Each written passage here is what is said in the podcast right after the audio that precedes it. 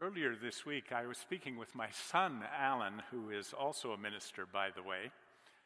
I told him that I would be preaching a sermon on why we celebrate the sacraments in our churches. And he said, That's a difficult one. You could teach a whole class on that subject. In fact, not just a class, a course. And when I did teach a course, I devoted several two hour lectures to the history and theology and how to do the sacraments in our churches. And uh, if that business about two hours makes you uh, check your watch and feel a little panicky, don't worry. I'm not going to do that this morning. In fact, Alan's only semi tongue in cheek suggestion was to say, Why do we have sacraments in the church? Because Jesus told us to, and then sit down. Well, you may be disappointed, but I'm not going to do that either. I'm just going to share a few simple ideas and tell you a few stories that may illustrate them. In the first place, you know, Alan is at least half right. Jesus did tell us to perform the sacraments, to celebrate them. They're not something that we made up long ago that, so that we could have extra long church services every once in a while. Jesus said, Go and make disciples of all, na- of all nations, baptizing them in the name of the Father and the Son and of the Holy Spirit. And just as I came up, I, I, I, checked your communion table. It's a communion table, not an altar in a Presbyterian church, by the way. I checked the communion table because most of them, not this one, it turns out, actually have part of this next verse carved on them. Jesus took a loaf of bread, and when he had given thanks, he broke it and gave it to them, saying, this is my body, which is given for you. Do this in remembrance of me. And by the way, verses like those are why we have two sacraments in Protestant churches while Roman Catholics have seven, because these two can be traced back to Jesus himself. And they're for all Christians. We perform marriages, we have ordinations in church, but you can be a, a, perfectly good Christian without ever being married. You can be a perfectly good Christian without ever being ordained. In fact, it may be easier to be a good Christian if you're not ordained. But the sacraments aren't just about commandments. They're not things that we have to do, whether we like it or not, because Jesus told us to. Rather, I think it would be at least as accurate to say that they are gifts from Jesus for us to enjoy and in them to find delight. It may hard, be hard to believe given the way we sometimes carry out the sacraments, but the verb attached to them is, after all, celebrate. They're gifts, they're good. After all, you, you don't bathe your much loved first baby because you have to do it, because it's a commandment. Nor do you want a bath or a shower after a long, dirty day of work and you want to be clean. It's not just a commandment, it's a gift. Nor do we share food and drink, bread and wine with our closest friends because we must do it. Eating and drinking with our friends is a gift. And this is the first simple idea in the sermon that the sacraments are gifts from our Lord Jesus of his own presence with us. Now, I need to tell you that there is a problem other than the simple fact that uh, any thorough explanations of the sacraments would take far too long for a sermon this morning. The other problem is that Christians have often fought both in words and in print, and sadly enough, with actual physical weapons causing blood and death, about the sacraments. And I don't want to go into that at all today. Because I believe that one of the functions of the sacraments is to increase our love, our love for God, and our love for our neighbor. something happens to us in the sacraments. The Apostle Paul puts it this way about baptism Or don't you know that all of us who were baptized into Christ Jesus were baptized into his death? We were buried with him through baptism into death in order, just as Christ was raised to new life, we too may have a new life. The sacraments are about a new life of love in Christ. In the first of the sacraments, we are joined to Jesus Christ, whether it's as a small child brought into a church by our parents or whether by our own conscious decision. That's an argument we don't need here this morning. In either case, we are brought into relationship with Jesus Christ and granted something of his new life we are joined to his death for us, his great love for us. We share his life. Remember that word sharing. Uh, what happens on this table here is usually called communion. And if you want a non church, non theological word for communion, here it is it's sharing.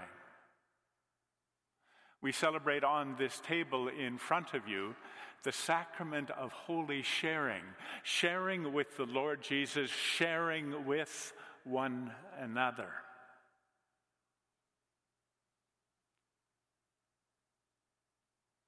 That begins with baptism. One of the richest experiences in my life was to serve a term as a member of the executive committee of the World Alliance of Reformed Churches, as it was called at that time. In 1997, the General Council of that body met in the old Protestant city of Debrecen in the very east of Hungary, almost in the Ukraine, by the way. My term culminated with that meeting. Now, Debrecen is a city that stayed Protestant through the rule of the Turks, the persecuting ultra Catholic dynasty of the Habsburgs, the Nazis, and the communists. The, the church high school in Debrecen is apparently the only church school behind the Iron Curtain that never closed all through the days of communism. Now, in a world conference, a very large percentage of participants, participants, participants can speak English, either as their first language or second or third or fourth language.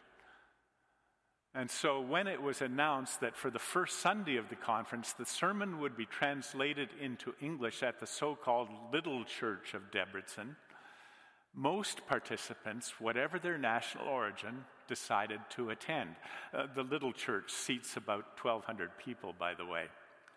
And by the time my wife and I arrived, it was nearly full. And in honor of the event, most of the people who had come to that conference wore their national garb and attire. And it was quite a sight, believe me.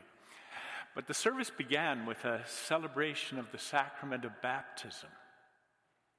A very young couple, perhaps I think in their teens, that young, holding what was almost certainly their very first precious child, was led to the font. The young mother looked around and saw this enormous congregation drawn from every race and every nationality in their national garb. And they were standing to recognize and to welcome into that fellowship her precious child, and she burst into tears. The right reaction. Another simple idea we're, we're not baptized into, we don't share the table only with our local fellowship here on Spadina Avenue or wherever your church may be. We celebrate it with a worldwide fellowship, the one holy Catholic and Apostolic worldwide church, a great and noble fellowship. And what is true of every baptism was merely visibly true that day in Debrecen.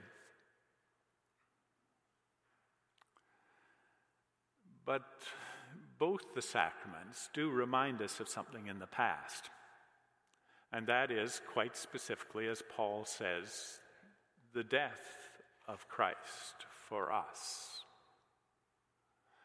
And in communion, whenever you eat this bread and drink this wine, you show forth the Lord's death until he comes again. Now, this isn't just forming a mental picture in your mind of something in the past. It is, it is making something in the past present in our life. It is making it real in our lives. It is making real and present to us, as present as water, as present as bread and wine, the gift of Christ's self giving love one of the great teachers of the Christian faith, a man called St. Augustine, called the sacraments visible words. The sacraments do the same thing as good preaching.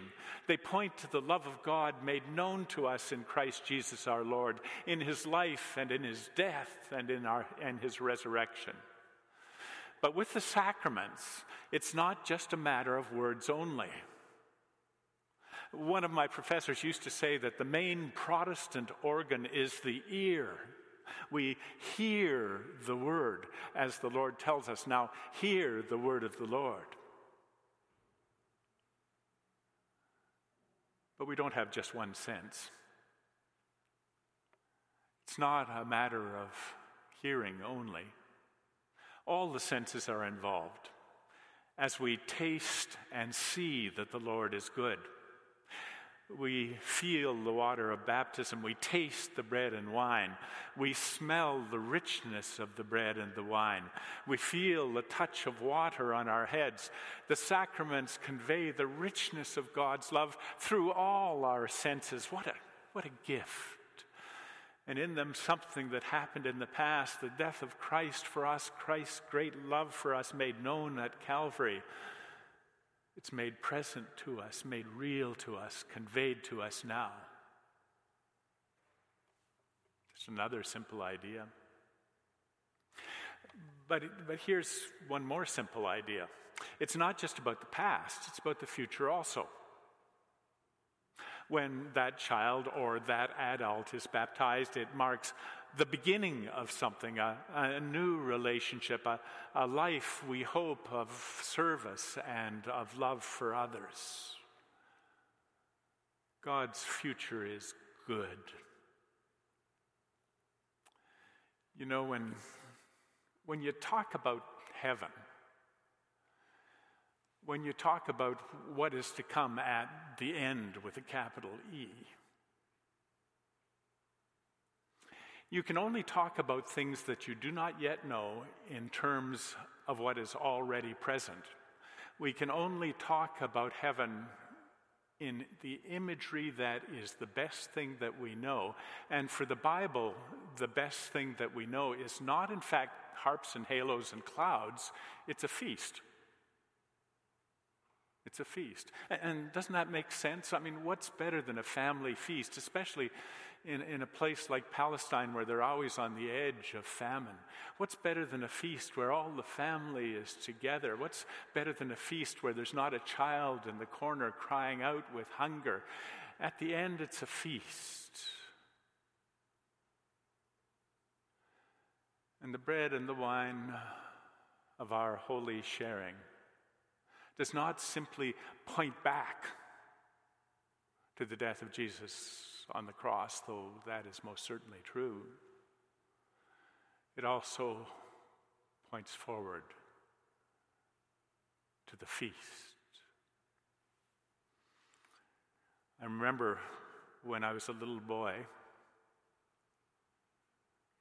we used to share Christmas and Thanksgiving and other special feasts of the year with my dear Aunt Letty and her family. And I remember one time when I was very young and barely able to see over the kitchen table. And I went into the kitchen, and there was Aunt Letty standing there, and there was that great golden bird appealing to all my senses. And I looked over the table at that turkey, and Aunt Letty took a knife and cut off a little tidbit, just a tidbit the size perhaps of a piece of bread on the communion table. And she gave it to me and she said, Because you're special and I love you. And I was loved. And that little tidbit was a promise of what was yet to come the feast. Early in my teaching career, when I was quite a young professor, I had a student named Laurent who was a mature student of Dutch origin. And Laurent was of a considerable age by the time that he attended Knox College. And we were talking about this idea of a, an anticipation of something yet to come. And he told me about something that happened at the end of World War II in what, the, in what the Dutch people, and I imagine that there are some people of Dutch origin here, still call the hunger winter. And in that dreadful winter, most of the country was still in the hands of the Germans, and people were starving, quite literally. Tens of thousands of people died that winter from no food, particularly in the big cities. It was a dreadful time. And the terrible situation of the Dutch people became known to the Allied chiefs in London. And with the intercession of the Swedish Red Cross, they arranged to ship flour somehow to the Netherlands, and, and, and even more they arranged with the Germans to fly bombers laden not with munitions of destruction but food.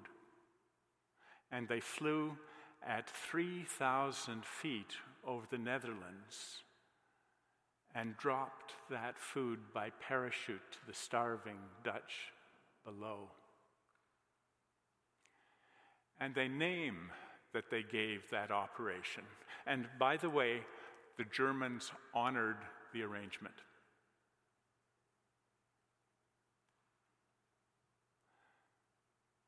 The name that they gave was Operation Manna. It was bread from heaven.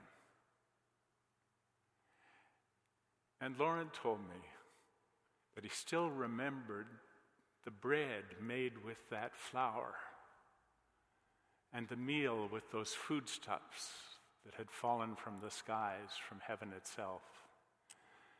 And he said it was the sweetest, most wonderful bread that he'd ever tasted in his life. Because it was not only a filling of their physical bodies, it was a promise of what was yet to come. It was a promise. It was a promise that the long time of occupation and terror and death would soon be over and they soon would be free. It was the promise of what was yet to come. That's also what these sacraments are. They are a promise to us of what God has in store for us cleansing, a feast. May that bread, that bread of the day to come, be granted to us also. But back to Debrecen. Patty and I arrived, we weren't late, but we were very close to being late. And there was no room in the main body of the church, and the balcony was almost full too. Uh, there was a choir up there from a, just across the border into what had been the Soviet Union until very recently at that point and was now the Ukraine. And we actually sat down at one end of the benches that the choir was on. And we could see that there was an older woman there who was the choir master, and she looked fierce. If anybody whispered or made any noise, she would glare at them. She looked fierce. She wanted everything to go exactly right. Wasn't going to put up with any nonsense. So we sat down and we listened to that sermon that was to be translated from English into English. And it was a sermon by a, an old minister at that point. And we found out that as a young minister just ordained in 1946, he had been arrested by the KGB for corrupting the morals of youth. Now, corrupting the morals of youth in this case was preparing them for confirmation, making their commitment to the Lord Jesus. They had sneaked a camera into the church and taken pictures of him preparing the young people for ordination, for confirmation. Uh, they arrested him in the middle of the night, took him to the station, beat him a little, and they asked, Who is this doing this thing? Now, he had just become engaged, he had all his life ahead of him, but he did not deny what he had done nor what he believed. And he was sentenced to 10 years in the gulag. And uh, I've always wondered since that day whether, whether there were times in the gulag when, when he wondered is, is it worth it? Is it worth all this trouble?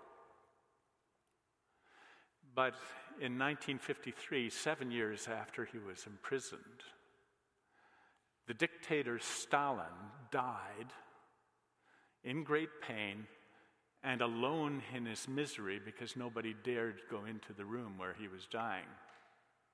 And after his death, there was at least a partial amnesty of political prisoners, and, and the minister went free back to his home.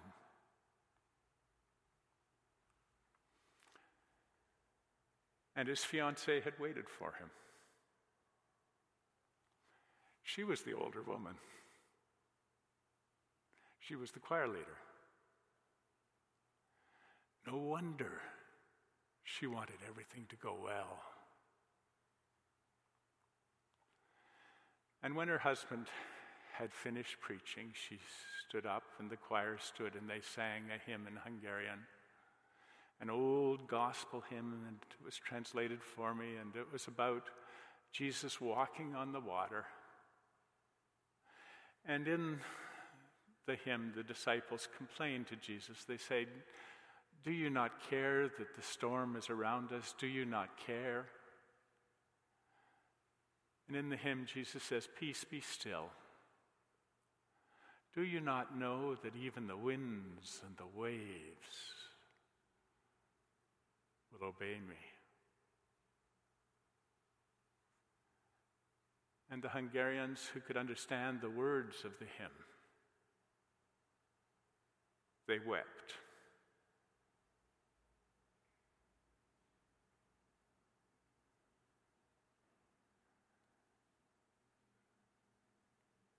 Friends, it is with such people that you share the font of baptism and the elements on the table. It is with them. And thanks be to God. Amen.